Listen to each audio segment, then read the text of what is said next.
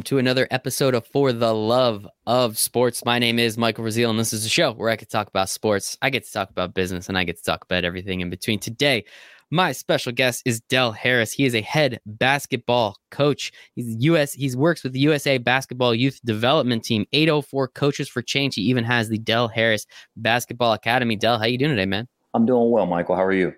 It's a good day to be alive, Dell. It is a good day to be alive. The sun is shining the birds are chirping, and I get to talk about more basketball. I'm enjoying the heck out of this bubble basketball. I, I assume you've been paying attention to a lot of it, right? How many uh how many bangs would you have given that that Luka Doncic? Mike Breen gave him two. How many would you have given him? uh, Luke is pretty special, man. What he's doing right now, and uh, you know, I think the bubble was really great because uh, you know, it's kind of good without the fans. So you're hearing the communication. Those guys are just locked in down there, um, and, and, also to uh, uh, bigger things uh, on the stage and what they're standing for with the Black Lives Matter and all that. But uh, uh, the bubble has been really good to watch. Yes, absolutely. A lot of the social justice. Uh, I think it came out today, and I'm not trying to um, uh, break any news or anything, but the Celtics and Raptors are talking about potentially delaying or, or, or holding out of the playoff game due to the shooting over in Wisconsin, which was obviously disgusting. So I think that's incredible. And again, they have this platform, they have this stage, and they're taking advantage of it, which I think is the best thing that they can do. Right? You know, they thankfully they're giving us some basketball, but they're they're they're pushing. Um, pushing social justice forward, which I'm, fed, I'm very, very grateful for. Yes, well, no, I mean, you have to take a strong stand against racism and social injustice, and um, you got to use that platform uh, in a positive way uh, to bring attention to it. And it just can't be a black thing, you know. It's got to be an all thing: black, white, um, Asian American, whatever. We we all want equality, um, but uh, you know, the black community is hurting and want to be heard, and I just want to be treated fair. But we're going to keep taking baby steps and staying positive and moving in that direction. So uh, uh, kudos to those guys down there uh, in the NBA and, and, and for playing. Uh, one for playing, uh, but again, using that platform, as you said, to bring attention to social injustice. And um, we're going to take some steps and support it 110%. I love it. I love it. And we'll get to that in a little bit as well. We'll get to talk about your 804 coaches for change, some of the stuff that you guys are doing there. But as I said, uh, you know, I rattled off a bunch of stuff here. And, and the cool thing is you're doing all of it at the same time. It's like you have eight full time jobs. I'm, I'm having a difficulty running one business and, you know, you're sitting over here making fun of me running five. So we we are going to touch upon all of these things. And I'm very excited to do that. But the first question I have for everybody on the For the Love of Sports podcast, Dell, is why do you love sports so much? Oh gosh, uh, it's just uh, it's exciting. It's fun. You know, again, I think your your the title of your show is amazing for the love of sports. It's uh, the love, and uh, everything I do is a passion and a purpose. So, um, and, and, sports just does so much for life in general. You know, it just teaches life life goals and life skills. So, um, the competition. You know, whatever business you're in or whatever career you choose, um, there's competition in it. So again, whether that's uh, uh, whether that's basketball, baseball, football, um, you know, um, crew. They're all, you know, rowing. They're all teaching life lessons and through the game of sports and uh, teamwork and things like that when you're hiring and going for jobs. So um, sports is, uh, and it can be a distraction too. Uh, and then also can give you a platform for things that you never knew you would have. So again, sports just does so many things, um, uh, provides jobs, just so many things that it does uh, for us in this country. Yes, and I love it. And if I could just ask you to, uh, I want to see your entire face. If you don't mind adjusting the laptop, perfect. There we go. All right, good, good, good. Little, good, little good, glare good, there, little glare there, but oh. I like seeing your whole face. I appreciate that, man. I think it's so true. I mean, sports, the competition aspect, it's it's learning how to lose, right? Like, there's very few Trevor Lawrences in the world who don't junior year of high school, junior year of college. That doesn't happen very often. So it's nice to, to learn how to do that, work as a team, competition, discipline, time management. There's so much that you can learn from sports. And I think it's fantastic that you specifically working with youth, right? You, you, work with you know high school age kids and, and the uh, the Team Richmond 17 Elite. You work with the the youth, the eighth graders in the USA basketball development camps. I, I just think it's so fantastic. So I'm excited to talk about all these things. But where does you know I say the love of sports, but where where did basketball come from in your life and, and why has it resonated so much with you to the point of pretty much it sounds like and i don't know wife and kids or whatever but it sounds like you spend a lot of time with basketball if that's not your second marriage it's your first yeah well i'm uh, uh i'm 42 and uh not married no kids and um I think it just started at a young age. Uh, my, my parents uh, both were involved in athletics. And so I just grew up around the game. Um, uh, both of my parents, uh, before they got divorced, were recruiters at Shaw University. Uh, so I just grew up around meeting basketball coaches at, a, at, a, at, a, at an early age. Uh, it's a Division two school in Raleigh, North Carolina, historical black college, Shaw University. And then uh, from there, my dad was an academic advisor at Virginia Commonwealth University for the men's basketball team. So I was a ball boy and I just stayed around the game. So all I knew was sports um, and basketball. So uh, just really was instilled at a young age. And then um, coming from an education background as well. Um, uh, both of my parents, when they uh, separated, um, my mom uh, worked at Virginia State University, another HBCU where I graduated from. And then my stepdad uh, was a vice provost and then was a former president at Savannah State University. So I was able to see some of the behind the scenes inner working on college campuses and just always be close to the game, whether that was football, basketball, baseball, again, for the love of sports. Uh, and then also doing the same thing uh, as a player. Uh, you know, my players always make fun of me. Uh, I always uh, tell them that uh, I'm the only all state and all region player in the gym. So until they get to do that, they, they can't say anything to coach. But um, grew up a pretty good player. And then, you know, we'll talk about AAU later, my passion for AAU. Um, a horrible award, which I'm so glad they don't give anymore. But at 12 years old, I was an AAU All American. So that's some of the top uh, top 12 mm-hmm. players in the country um, you know, and remember playing against Jermaine O'Neal and all that kind of stuff back in the day. And that's a guy, you know, in the Kobe era who went straight from high school to the pros. That's the class I came out in. Um, no way was I that talented, but uh, but anyway, just just some of the background that really kept me close to the game with sports. And uh, as a little kid, I was that guy who had the little GI Joe and Star Wars figures, and I would cut out a cardboard box and make my own NFL football fields. So. It, it was just always sports uh, 24 7. I love that, man. And yeah, that was a pretty incredible class back in the day. Um, people forget Charlotte Hornets really screwed up. Were they the Charlotte Hornets then? I don't yeah. even know what the name of the team was anymore. It's it's confusing. The Bobcats, whatever. Yeah. Um, but no, a lot a lot of stuff went down in that draft. But I I just think it's really cool again, you know, just how how you have such a, a diverse background and, and, the width and the breadth of all of it. Obviously, again, with your parents being so involved in college sports in one capacity or another. And, and I think that that is fantastic and really has led you to understand because there is it there's a system in place now, mm-hmm. whether that system's good, whether that system's bad, it's great that you at least know it, right? Politics are a game. And where you are, I'm assuming there's a little bit of politics involved when you start to get into that college level a little bit, especially cool. Team USA and all of these things. It's good to know how to play that game, right? There's so many people that think they can just walk in and blow stuff up. And no, it's never going to work. That's not how it works. That's why the system's in place. So I think it's great that you at least understand what's going on a little bit. And where, so, so as you said, you weren't quite as talented as Kobe, Jermaine O'Neal. I'm not going to hold that one against you. Don't worry. But yeah, yeah. where did that, when did coaching, I know it was back in 2001, if I'm not mistaken. You put like mm-hmm. you've it's it's been in your blood for a little while now. Where did that love of coaching or, or teaching or, or sharing those experiences? Where did that come from? You know, uh, I've always been a leader. So uh, even little league football was a quarterback. Uh, always been a point guard. So you know, I think those leader uh, leadership skills are something that you just possess. So um, you know, I think it came at a young age uh, with my leadership skills, and then uh, AAU again. I was fortunate enough to at 12 again be that All American, but then move up when I was 17, um, played for uh, Edmund Sherrod, who's a mentor of mine, and uh, we were uh, playing the AAU national championship game. So at 17 and under, played in that AU national championship game, and uh, that team was so close. And then I had uh, moving forward once I graduated, one of my teammates, AAU teammates, uh, a gentleman named Mudu Lee, who played at Tennessee State.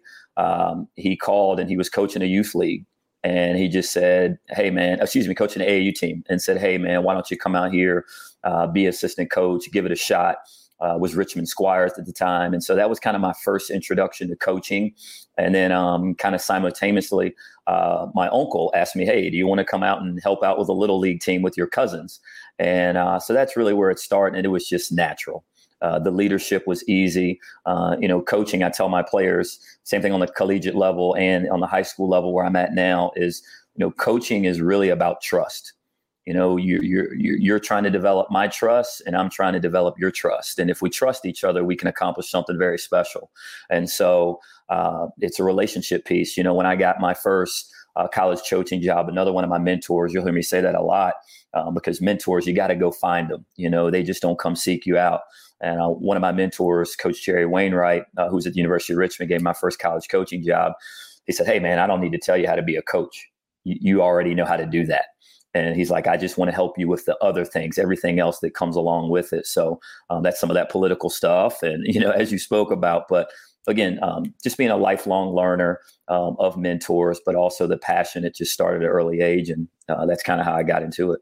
And it's great, man, because you get to affect so many people along the way, right? You get to teach some of these kids how to do something and how to be leaders themselves so that one day they can go and lead right so it's mm-hmm. it's not just the people that you are directly affecting it's the people that they're affecting and those are they are affecting and i think again that spider web effect makes it so much more worth it when you realize you've touched thousands and thousands of lives in a very positive way because you've been doing this thing for almost 20 years sorry uh, yeah, if i'm no, no, your age no, no, bit, you're good. Yeah. you've been doing this thing for a little while man and i yeah. think that that's the most important part and it's not like and, and you're getting better with it too, right? Learning how to lead and learning how to develop trust with especially young kids.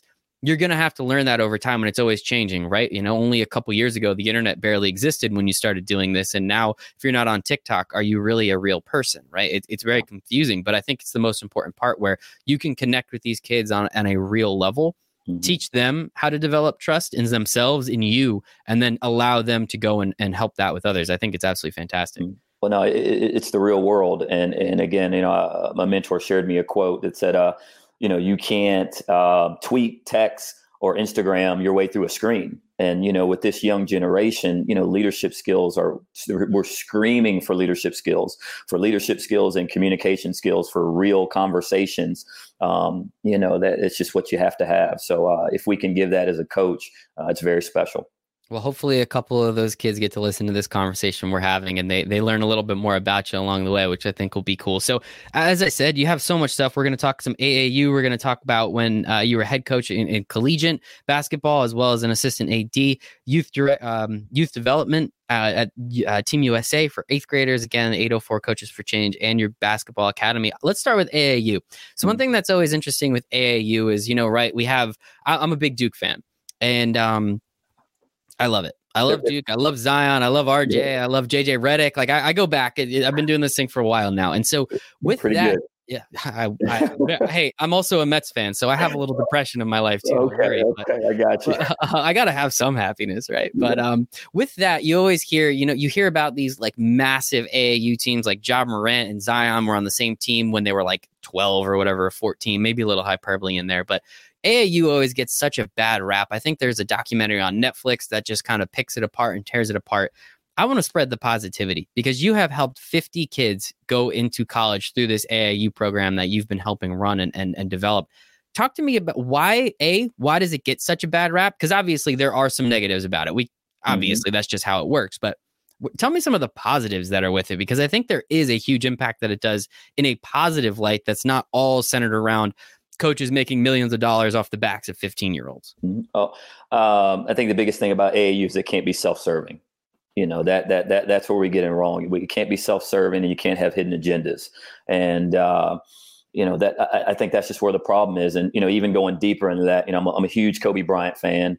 Uh, you know, sometimes people tell me I look like Kobe a little bit, Coach Kobe, or they tell me I look like Pharrell. So I get those too. I was gonna say I yeah. can see I can see both of them a little bit. Put a yeah. little little hair on you, no, yeah. but I think I get the Kobe then a little bit. Yeah, but I mean, you know, if you look at it, I mean, you know, uh, Kobe, you know, what he did with AAU, you know, talking about the fundamentals. So nobody is teaching the fundamentals, and then nobody is trying to help one through 12. I mean, even on these high level AAU teams, you got to help one through 12. We're not just trying to help the Zions, not just trying to help the, uh, the, the LaMelo balls, the guys going to the highest level. You got to help everybody. And then also try to help them get to the right fit you know, I mean, so it's a major problem in our game of basketball. And even going deeper, you know, because AAU is so bad, because AAU is so bad, college basketball is bad.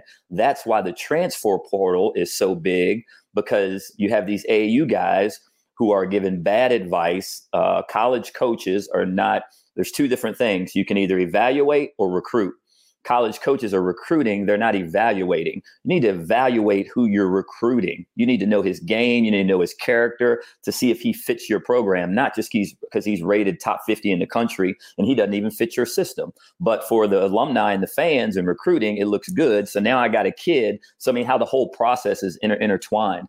And so uh, AAU is very guilty for that. Um, but some positive AAU again. Let's not get caught up in levels. And and I should have said that I'm a product of again being an all-state kid, and all I thought was Division One, Division One, Division One, and I end up transferring three different times. So that's part of my passion and part of my journey as well. Why I volunteer to do what I do for the love of the game. Uh, but AAU wise, I mean, you know, we got to teach. AAU coaches are volunteering their time. You know, all right, okay, the Adidas, Nike, Under Armour world. All right, you know what? Why don't we just, who knows with what's going on in 2020, this whole big picture of where we're going, but why don't we just bring everybody together? Why don't we bring the best talent together? Who cares about what shoe you wear? I know it's money and all that. But again, as Kobe was trying to tell us, our game is bad. Our game is the kids don't know how to play. The basketball IQ is hard work ethic is like a skill now. No, work ethic is what you're supposed to do. You know, being a good kid, getting up on time, that's what you're supposed to do, not because you get a free pair of tennis shoes, you know? So um, there are positives. And again, I think one of the things that we try to do, uh, I've been fortunate and blessed to be with Team Richmond since 2001 uh, when it was established and established by some great people. Uh, Carl Liebert at the time was a gentleman who played at Navy, played at Dave, with Dave Robinson, and um, uh, Kevin Eastman, who, of course, was uh, won a championship with Doc Rivers at Boston Celtics and was in the front office with the Clippers. So our organization, you know, was really started by some uh, amazing men in 2001. And so I've been through that journey with Team Richmond, coached in college, and now back as the executive director um, and was a 17 year old coach for the last four years, but now running the organization with 14 plus teams. But my goal again is to do AAU the right way. And I've had people challenge me on this. You know, well, what is AAU the right way? Well, tell you what. All right, we got a top team here. All right, we got a middle tier team. We got a, a C level tier team. Let's call it what it is. But there's a place for everyone. And then parents understand, okay, like as well. Your son's not on the A team, he's on the B team. Okay. So he has a chance to make the A team, but he has to develop and get better. He's not what you see, you know, he's what he is right now.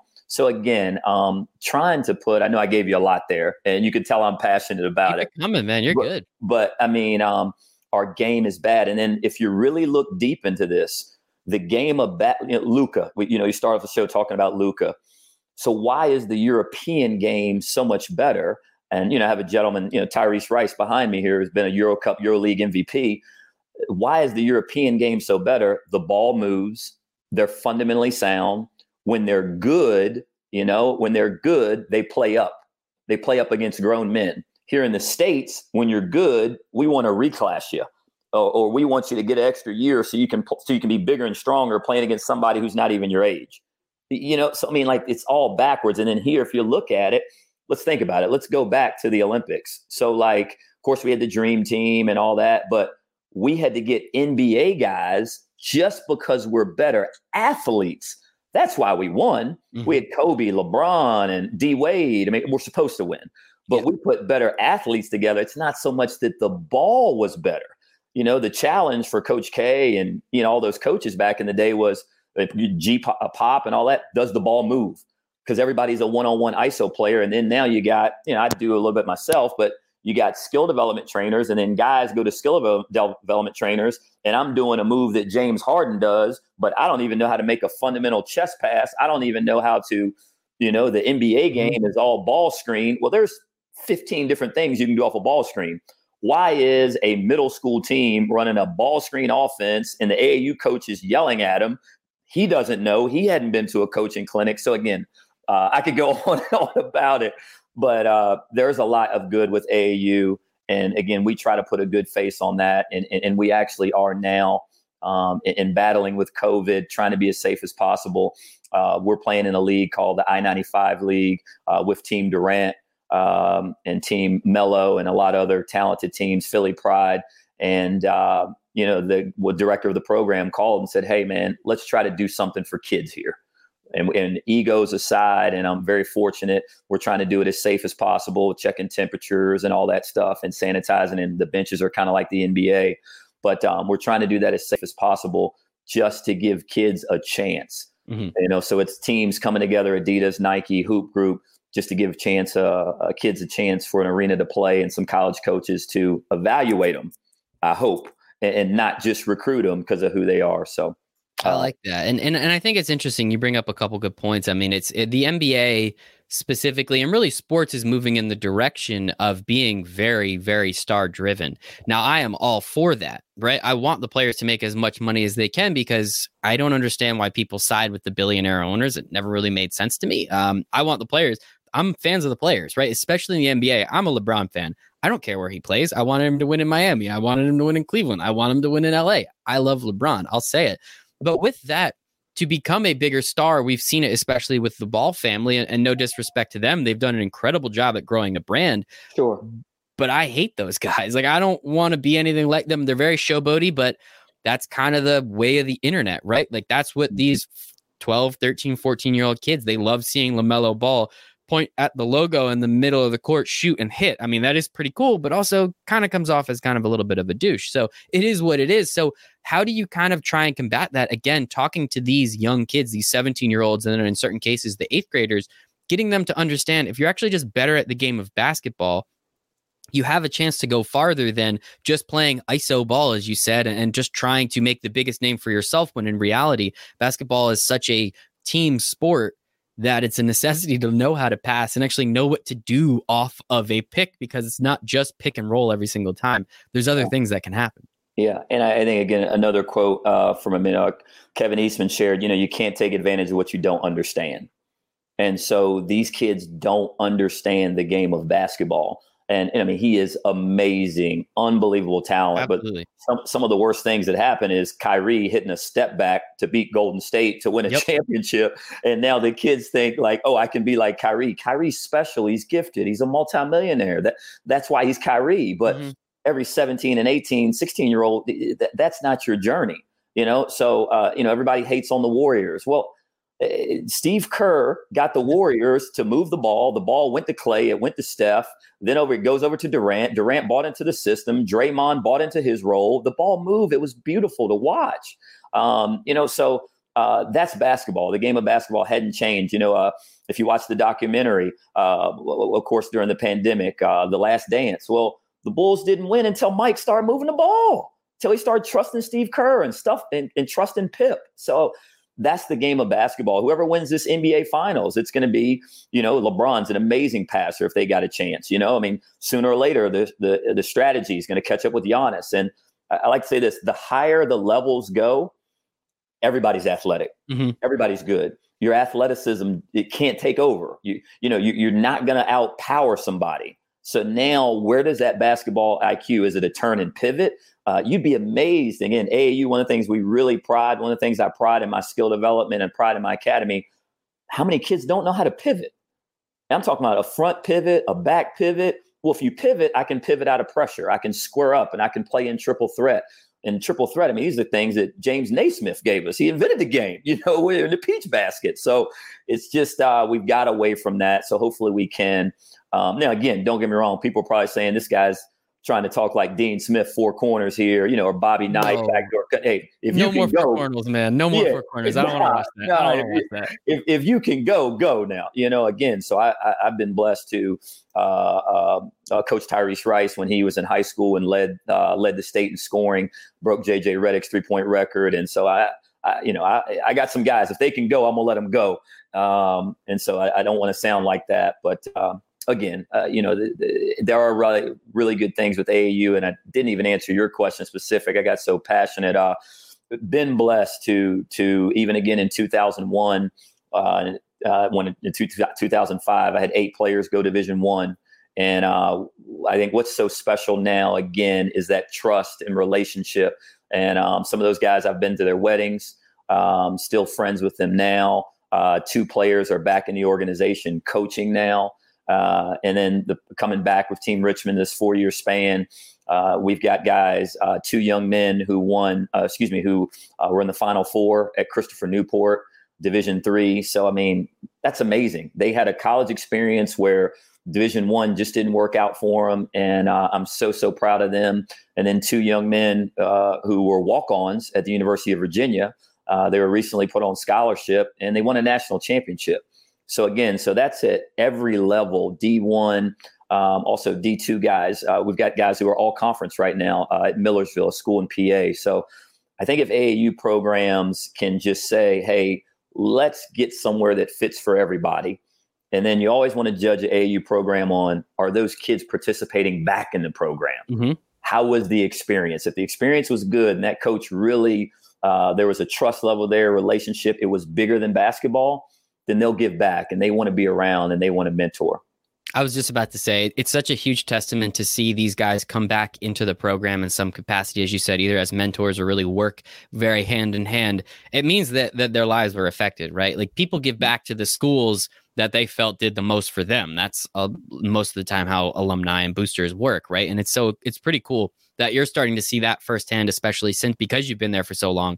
You're starting to see these 17 year olds, and now they're 37, almost yeah, 40 years old. Yeah, so you, yeah, you've been doing your thing, man. You've been doing your thing. So very, very grateful for that. I think it's great. And and just another point that you were talking about, the internet, it's always funny, as you said, like once you get to the NBA, it's it's another level, right? The internet always makes fun of like Jared Dudley for being, you know, he just seems like, you know, this kind of like clumsier guy, a little pudgy, but he's not that at all. He is like an elite athlete. You put him on any court anywhere, he'll school all of those people he's an incredible, incredible NBA player. It just turns out, you know, it's he's compared to mm-hmm. Giannis and LeBron and and you know Kyrie, it's a little hard yeah. to be as good as those guys. That's just how much better they are than the rest of the world. So it always is pretty funny there. So um Dudley uh Dudley spoke at our camp. Uh no Tyrese, way. Ah, I didn't even Ty- do that on purpose. That's awesome. Yeah, Tyrese's first camp, uh, Jared Dudley was there, played with him at Boston College. And I mean, that guy was all ACC. Right? Like, He's all ACC. Boston College. Like, that, that guy can hoop, man, you know?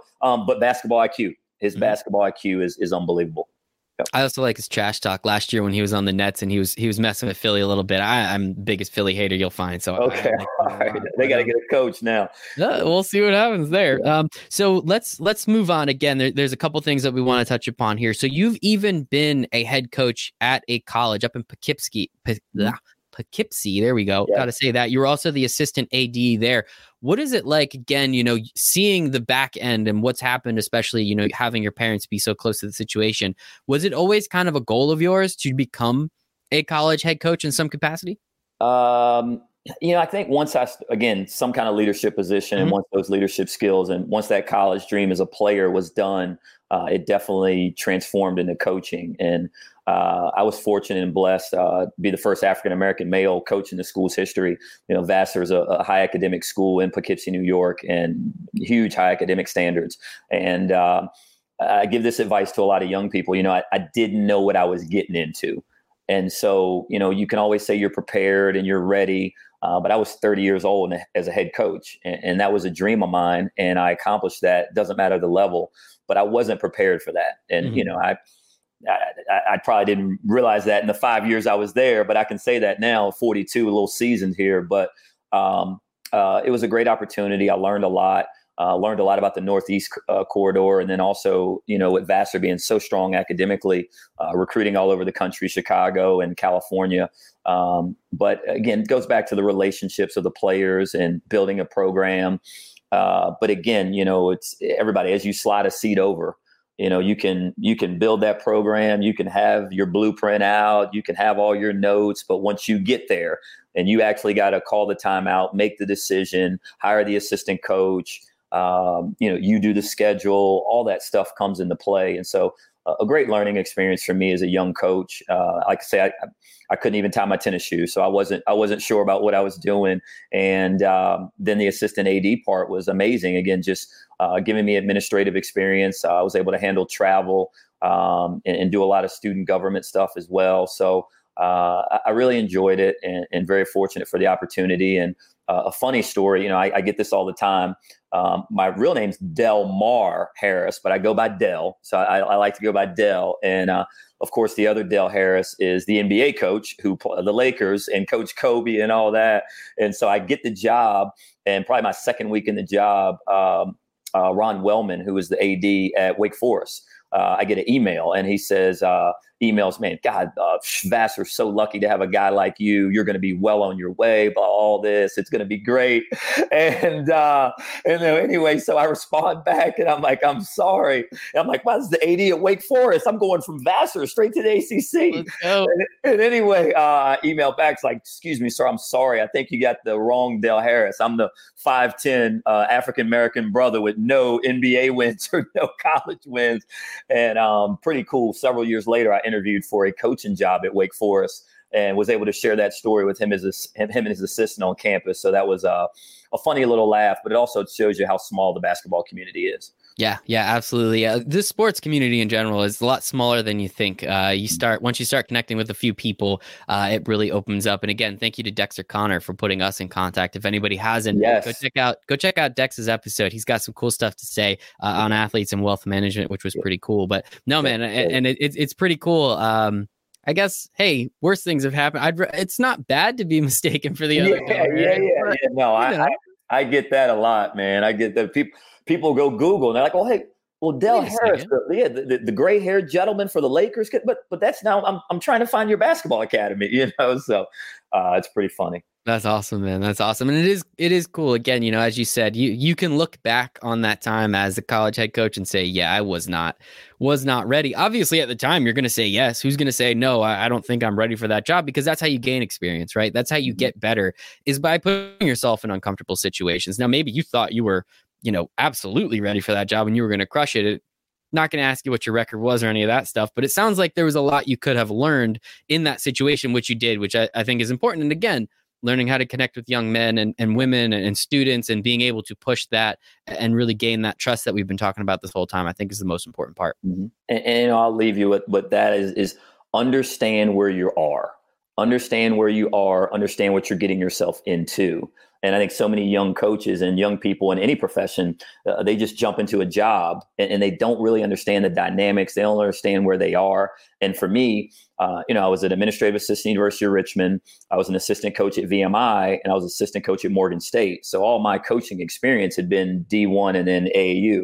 And so I actually thought – that I was going to be able to get transfers. So I thought that kids would leave Yale and Harvard because of my D1 connections, that I could get Ivy and Patriot League guys to transfer down to D3. And that, that was a pipe dream because if I'm at Yale and Harvard, if I stop playing basketball, I'm just going to get the education. All right. Like I'm, I'm not going to transfer anywhere. So again, a learning experience and understand where you are. Uh, I even say this in relationships, you know, I, people get married, but they don't read the resume you know like they just read the resume. They don't really look at the objective. They don't do their homework. Check those references. And that's the same thing when you check a uh, when you take a job man. Like make sure that it's right for you and something that aligns with you. Um, and if it does it, it, it could be a pretty good fit. I like that. I'm getting married in like 10 days. So hopefully, uh, hopefully I did, did my, hopefully I did my homework. Uh, I guess we'll I trust you did. I trust you did. I in, the, in the next did. couple of years, we'll see what happens, man. Um, so another, another area I want to talk about. So you are with uh, USA basketball on their youth development side and you're working with eighth graders. So I think it's kind of cool that you're hitting kids at all these different levels, right? You've been in collegiate basketball and you've been able to work with 18 19 20 21 22 year old you obviously you work on the the elite 17 team where you're working with a lot of high school kids now even on the youth development side with eighth graders what is it about all of these different age groups like is this was this on purpose or like that that that understanding trying to hit all these different levels or did it just, just kind of happen this way and now you're able to affect even more children or more kids this way yeah no i, I think for me um, probably pretty generic but i like to say basketball has given me a platform um, to influence young people in a positive way. And that's true. Everything I do is connected with basketball and young people. And so uh, I was very fortunate. And uh, I think one that we all just need, not so much kids, but we all need a volunteer spirit. And so I have a very volunteer spirit. So I volunteer for USA Basketball. And I started off um, and again with some great relationships there. But I started off and I volunteered for a regional camp in Virginia Beach. Um, and then I went to the next regional camp in, in North Carolina. And so it just blossomed from there, forming great relationships. Um, you know, USA basketball, the gold standard is what they call it. And my character and then my hard work and uh, basketball IQ and fundamentals of the game uh, spoke for itself. And then so uh, just that volunteer spirit and doing a good job of that was able to uh, um, uh, be at a place like Collegiate School, which is uh, you know one of the top private schools. I think one of the top private schools on the East Coast, and we have tremendous facilities.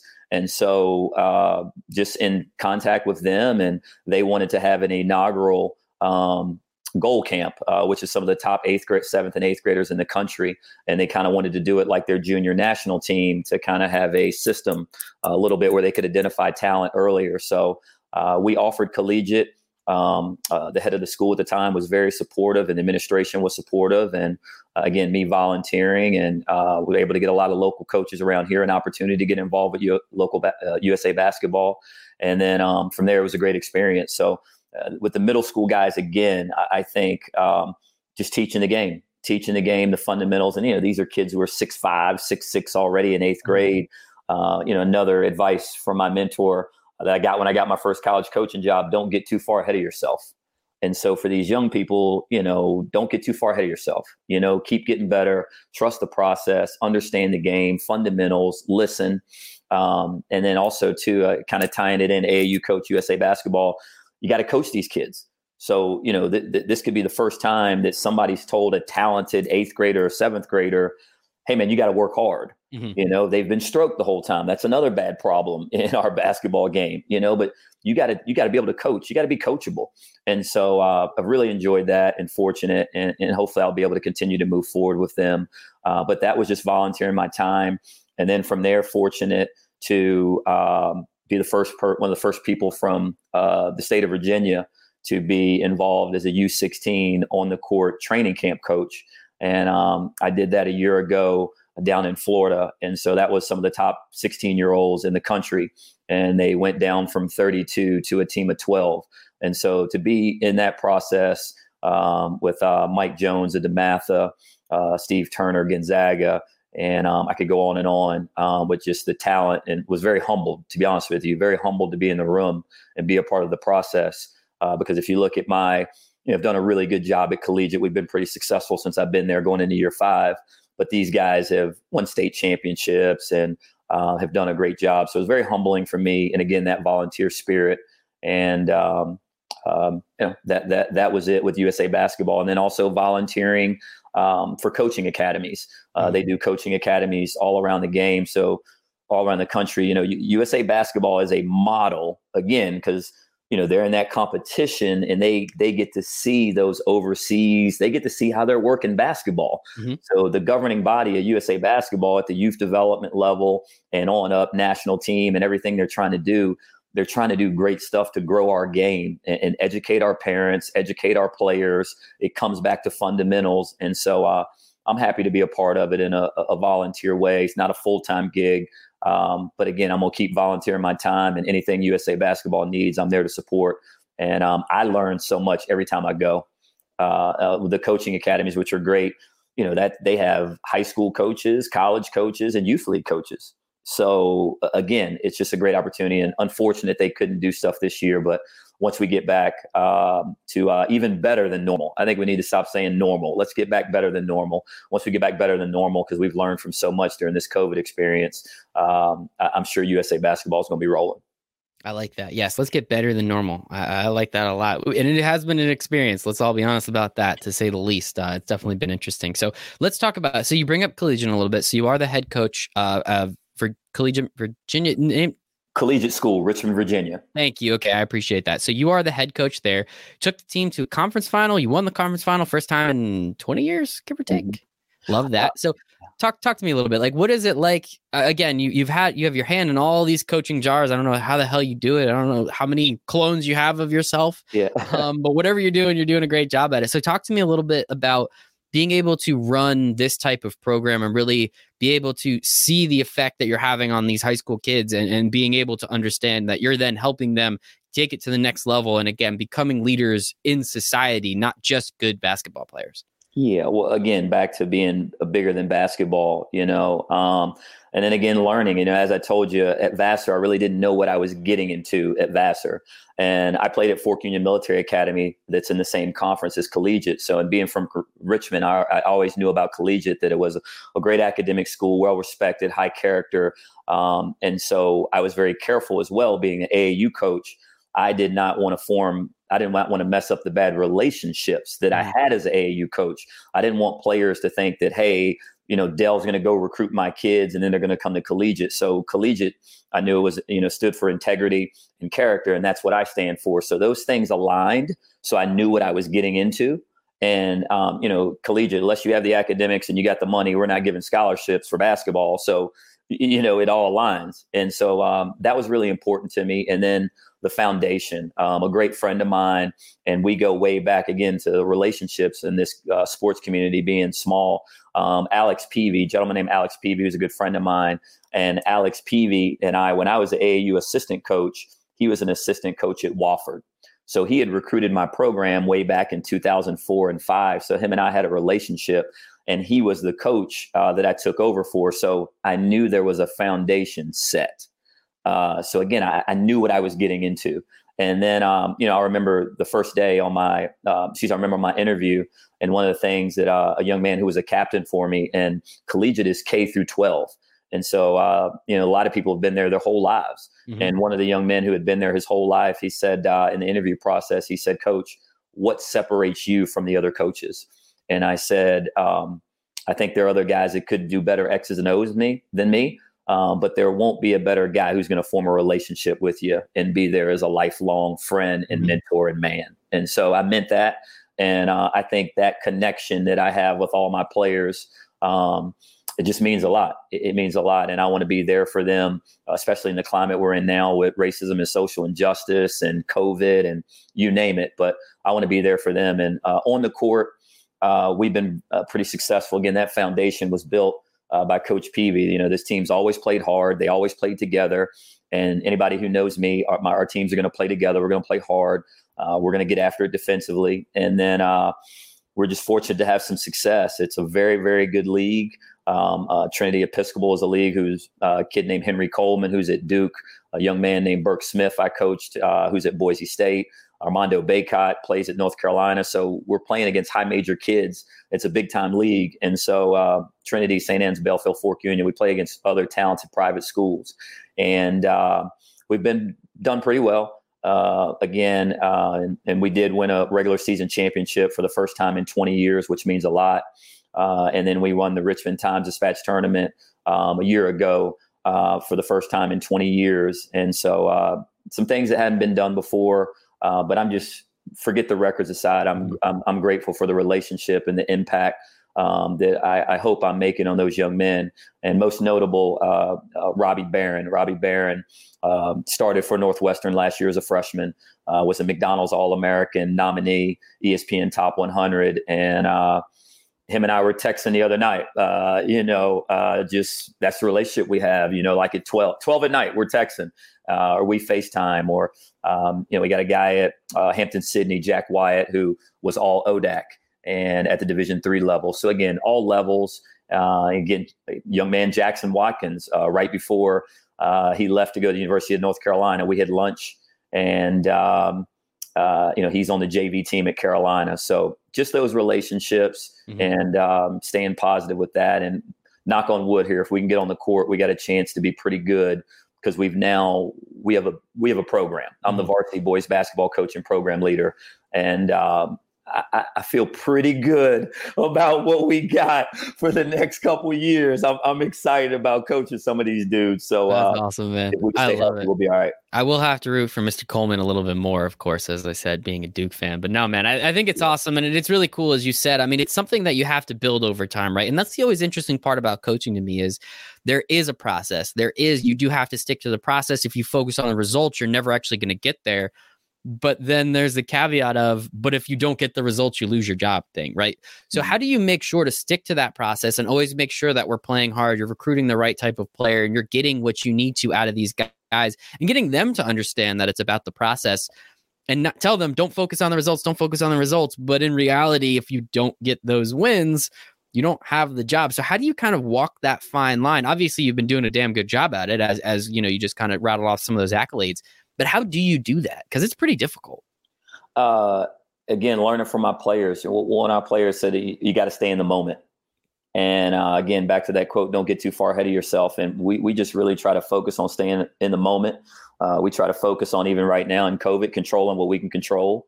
And um, it, it, the process, the hardest thing in the process is to be selfless. Mhm. And and and and I think we've built a culture of selflessness to where uh, we're so concerned about the other guy and next man up and uh, just building that relationship that we're not so self-involved. Because when you're self-involved you want to rush the process.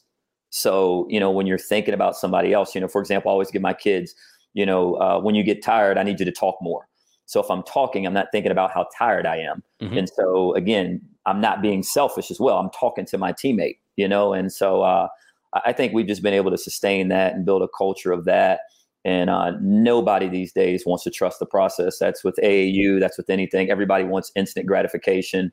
Um, you know, I think I was looking. Somebody said that I saw that uh, the coach today for the Pacers uh, got fired. You know, if Yep, you look, I mean, the, the guy had a winning record. You know, I mean, it's it's a tough business, and at that level, that's the highest level. But uh, I think if you do things the right way, um, control what you can control, those other things will take care of yourself. And if you've done your homework and, you're at the right place, uh, and you know the clear cut vision of that school and those expectations, no matter if it's high school, college, or NBA, uh, you, you should be okay. I love that. I love that. And and we've uh again only a couple more minutes here, Del. So I sincerely Yeah. appreciate it. Del Harris. I don't I can't talk about all the things uh, that you've done. Head basketball coach, USA Basketball Youth Development, 804 Coaches for Change, Del, Del Harris Basketball Academy. We've been talking a little bit about social justice, uh, social injustice, and and really what the NBA, the platform they've been able to utilize, and we've been talking about a little bit. So talk to me a little bit about 804 Coaches for Change. I know recently, as you said, that you guys were just uh, featured uh, publication, which is Mhm. fantastic. I think today, as of the recording, we're on uh, August 20 something, 26th. It's a Wednesday, I think. Um, so Yeah. talk to me a little bit about what 804 Coaches for Change is and what, what you guys are trying to accomplish. Yeah, uh, a good coach and friend, Daryl Watts, head coach at Armstrong High School, uh, was watching uh, Shannon uh, on Fox, was watching Shannon Sharpe, and just kind of came up with the idea of we got to pull these coaches in the area and get together. And um, from that idea, he called another coach and another coach, and then uh, we're fortunate to. Start with a peaceful protest down at the Arthur Ashe statue in Richmond, Virginia, and uh, the support was overwhelming. Uh, we didn't invite our players because of COVID, uh, but the support was uh, was great. Uh, we probably had uh, hundred coaches from all over the greater Richmond area and the state. Um, uh, we had head coaches. We had associate head coach Jason Williford, University of Virginia national champions, who's from Richmond, Virginia. Uh, we had him a part of it. Mike Rhodes, head coach of VCU. Uh, Griff Aldridge, head coach of Longwood. So we had a lot of uh, college support, uh, even coaches who couldn't get there. Uh, Coach Paulsen, Dave Paulsen at George Mason said, "Hey, Coach, I couldn't make it, but we support it." And so, just a lot of love again. And you know, there's so many, there's so many different coaches for change is going on right now in the country, Mm-hmm. Yeah, which yeah, is great, you know. But we wanted to bring together a central mission, and then we also wanted that mission to be about action. And, and, you know, that's really where I'm at. Uh, I'm about action. Same thing as coaching. I'm about action, and uh, I think we. Uh, I'm on the executive board. We've really put a board together who are about action, and so from that protest. Um, um, kind of my idea. I kind of had an idea of I said, uh, let's have a league. And so we launched a league last week, um, not a fall basketball league, but we kind of did a, a spin on it of where we did a calendar with a schedule and we brought together maybe inner city public schools with um, uh, suburban uh, schools, uh, uh, private schools. We brought those schools together. We brought everybody from a different background together, and we're having town hall Zoom meetings on race and social injustice. And so the, the first question we asked them, we talked about the NBA. What what what would you have on the back of your jersey? Uh, then we talked about, um, you know, I think all of us in life, you know, what is it? What is it? I don't know what it's like to walk in your shoes. You don't know what it's like to walk in my shoes. You know, so having that word of uh, empathy, uh, compassion, and uh, it was awesome, And Uh, we learned a lot. Uh, I talk a lot, but I really do listen. When I'm quiet, be careful because I'm playing. I'm trying to play chess. I'm not trying to play checkers. I'm I'm, I'm listening, and it, it's just been good so far. We also did a mass video. Uh, you know, you've seen these different videos with the NBA and uh, I think Carolina Bass. All these people have had great mass videos. Wear your mask, which are great, but it was short messages. And mm-hmm. so we had so much overwhelming support with high school and college coaches. We started off with a jump ball that was five coaches, and that was the executive board. Then we went to the first quarter, which was seven more college coaches. Then we went to the second quarter, halftime, third. So once a week, we have different coaches putting out a mass video all 804 coaches for change um, we're going to uh, visit a slave trail we're going to bring teams together and visit a slave trail learn about the history again as a coach you're an educator as well and so uh, just a lot of good things that we're doing i talked to some coaches today and we're excited about real change and uh, again as an african american uh, being one of the first at Vassar and at Collegiate and being in the community like I am, um, you know, the black community is hurting and um, social injustice is real.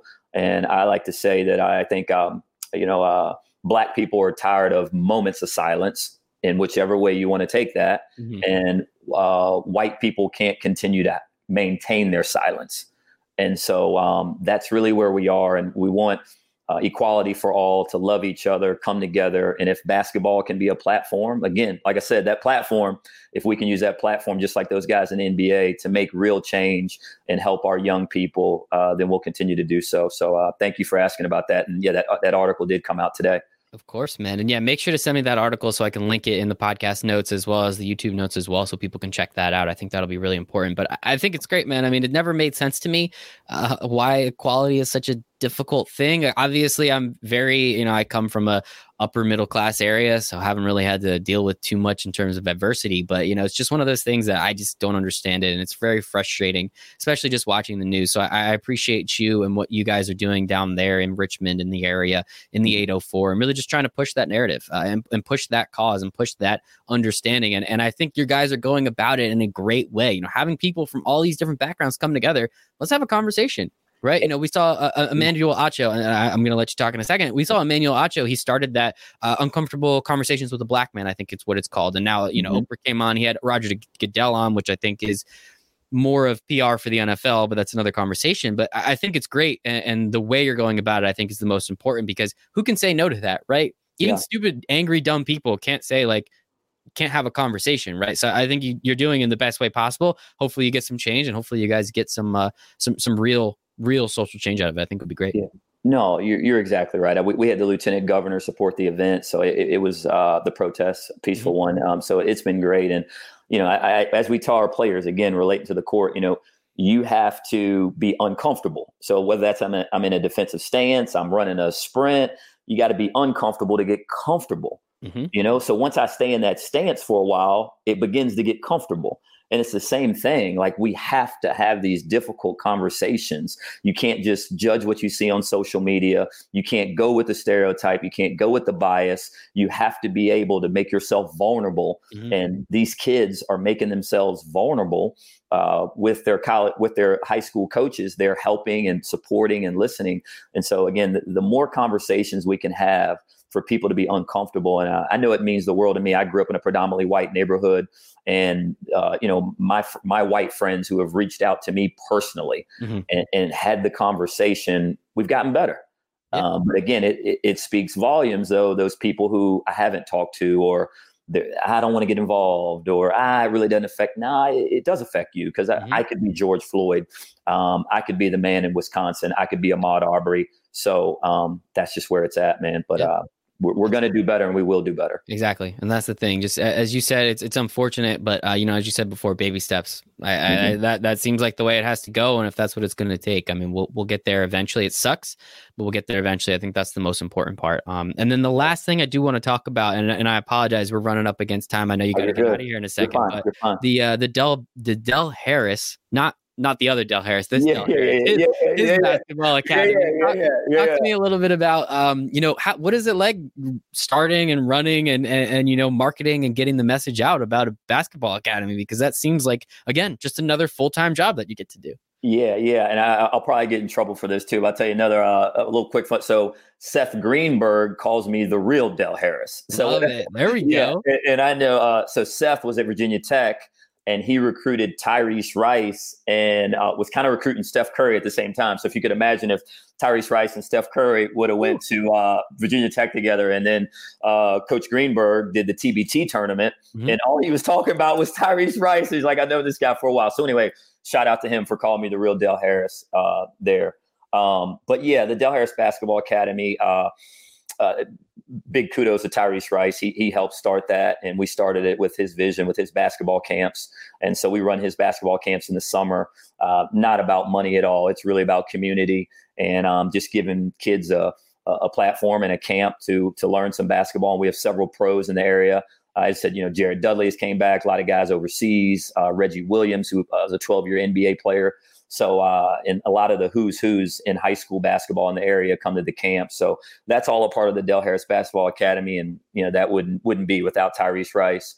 And so, uh, uh, mentoring program that I've had for the last four years, which really means a lot to me uh, at Falling Creek Middle School. And uh, the reason I like that school because it's, uh, I think it's the real world. It's almost, it's, it's a melting pot there. Mm-hmm. It's very diverse. Um, I, I, think in, I don't know my numbers, but it's probably 30% African American, 40% Hispanic, and then the rest is white, you know, so it's, uh, it's the real world. And mm-hmm. I, I just love being in a leadership role to tell people that you care. Um, I'm proud of you. Uh, I'm here for you. Somebody else besides their mom and dad. So that mentoring piece is very important to me. Uh, I also do a lot of speaking. Uh, if I can get um, in front of some people, and uh, uh, I, I, listen to a lot of uh, Les Brown and a lot of TD Jakes and mm-hmm. Eric Thomas and all that, and I always say that hey, you know, this might not be for you. Uh, we can't connect with everybody, but if I can reach one person, then I did something. And so uh, I think in my speaking engagements, I hope that I am at least reaching one out of mm-hmm. the crowd. And um, I speak at a lot of juvenile detentions, speak at churches, speak at colleges, and it's just, uh, it comes easy for me. It, it is my passion and my purpose of helping people and being a servant. And so uh, those are some of the things the Academy does. Uh, we have camps and clinics as well uh, this year during COVID, um, uh, joined and partnered with uh, two other gentlemen who have academies, and we just uh, we social distance. Uh, we wore a mask, and we uh, just had ten people at once. They had their own basketball, they had their own goal, and we just did fundamentals. Mm-hmm. And so we were able to offer that, offer that all summer, and really that was for kids' physical and mental health. Mm-hmm. again, you know, and it's not so much about money. You know, if you do the right thing, the money will come. Absolutely. And, and so uh, those are some of the things that the Basketball Academy does, and and um, we have something very special I'm working on. I can't I can't divulge that right now, but we got something better, very special we're working on um, a partnership that uh, I just need to dot the I's and cross the T's and uh, redo my website, which is coming, but uh, something that's going to help with analytics because uh, the game's going to analytics. And then also um, giving minorities, um, everyone, we want it to be for everybody, but especially for minorities involved in analytics. There's not too many um, minorities who are. Uh, uh, GMs, video mm-hmm. coordinators, yep. Um, assistant ADs. So again, I going to do a partnership to uh, just introduce for the love of sports. Everybody can't be six nine and 6'10, or maybe you're a manager or whatever. So, want to provide some other uh, opportunities for that. And with COVID, everything being online and Zoom and things like that, um, I'm pretty excited about uh, some new initiatives coming. I love that, man. I love that. I thought we were gonna get to break some news there, but maybe next time. Maybe I'll have you come back on when the partnership. Oh, yeah, we'll yeah, yeah. I, am gonna have the partner on here because he, he's bigger than me. Yeah, uh, we'll see. We'll see. I don't know. I got the real Del Harris here, man. I don't know how much bigger you can get, but Del, I'm gonna let you go now. Del Harris, as I said, head basketball coach, USA Basketball Youth Development, 804 Coaches for Change, Del Harris Basketball Academy. You're gonna give me all the links. You're gonna give me all the social medias. That's gonna be in the show notes so everyone can check them out there. But just in case, where can everyone find you online? Yeah, uh, Del Harris B Ball uh, on Twitter, pretty easy. Uh, Del Harris one L, and uh, I'm, I'm, all over social media. You can't meet me, uh, can't miss me. Instagram, all that. And again, I'm Del Harris, the five ten ball head, Kobe for real, whatever you want to say. Uh, that's me. I love it, man. Thank you so much for your time today, man. I appreciate it. Michael, thank you. Stay safe. Yeah.